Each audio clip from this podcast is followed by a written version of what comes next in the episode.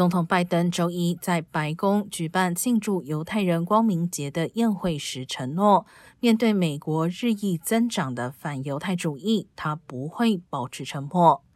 根据反诽谤联盟的统计，美国在二零二一年通报创新高的反犹太主义行为达到两千七百一十七起，内容包括袭击、语言攻击和造成财产损失，比二零二零年增加百分之三十四。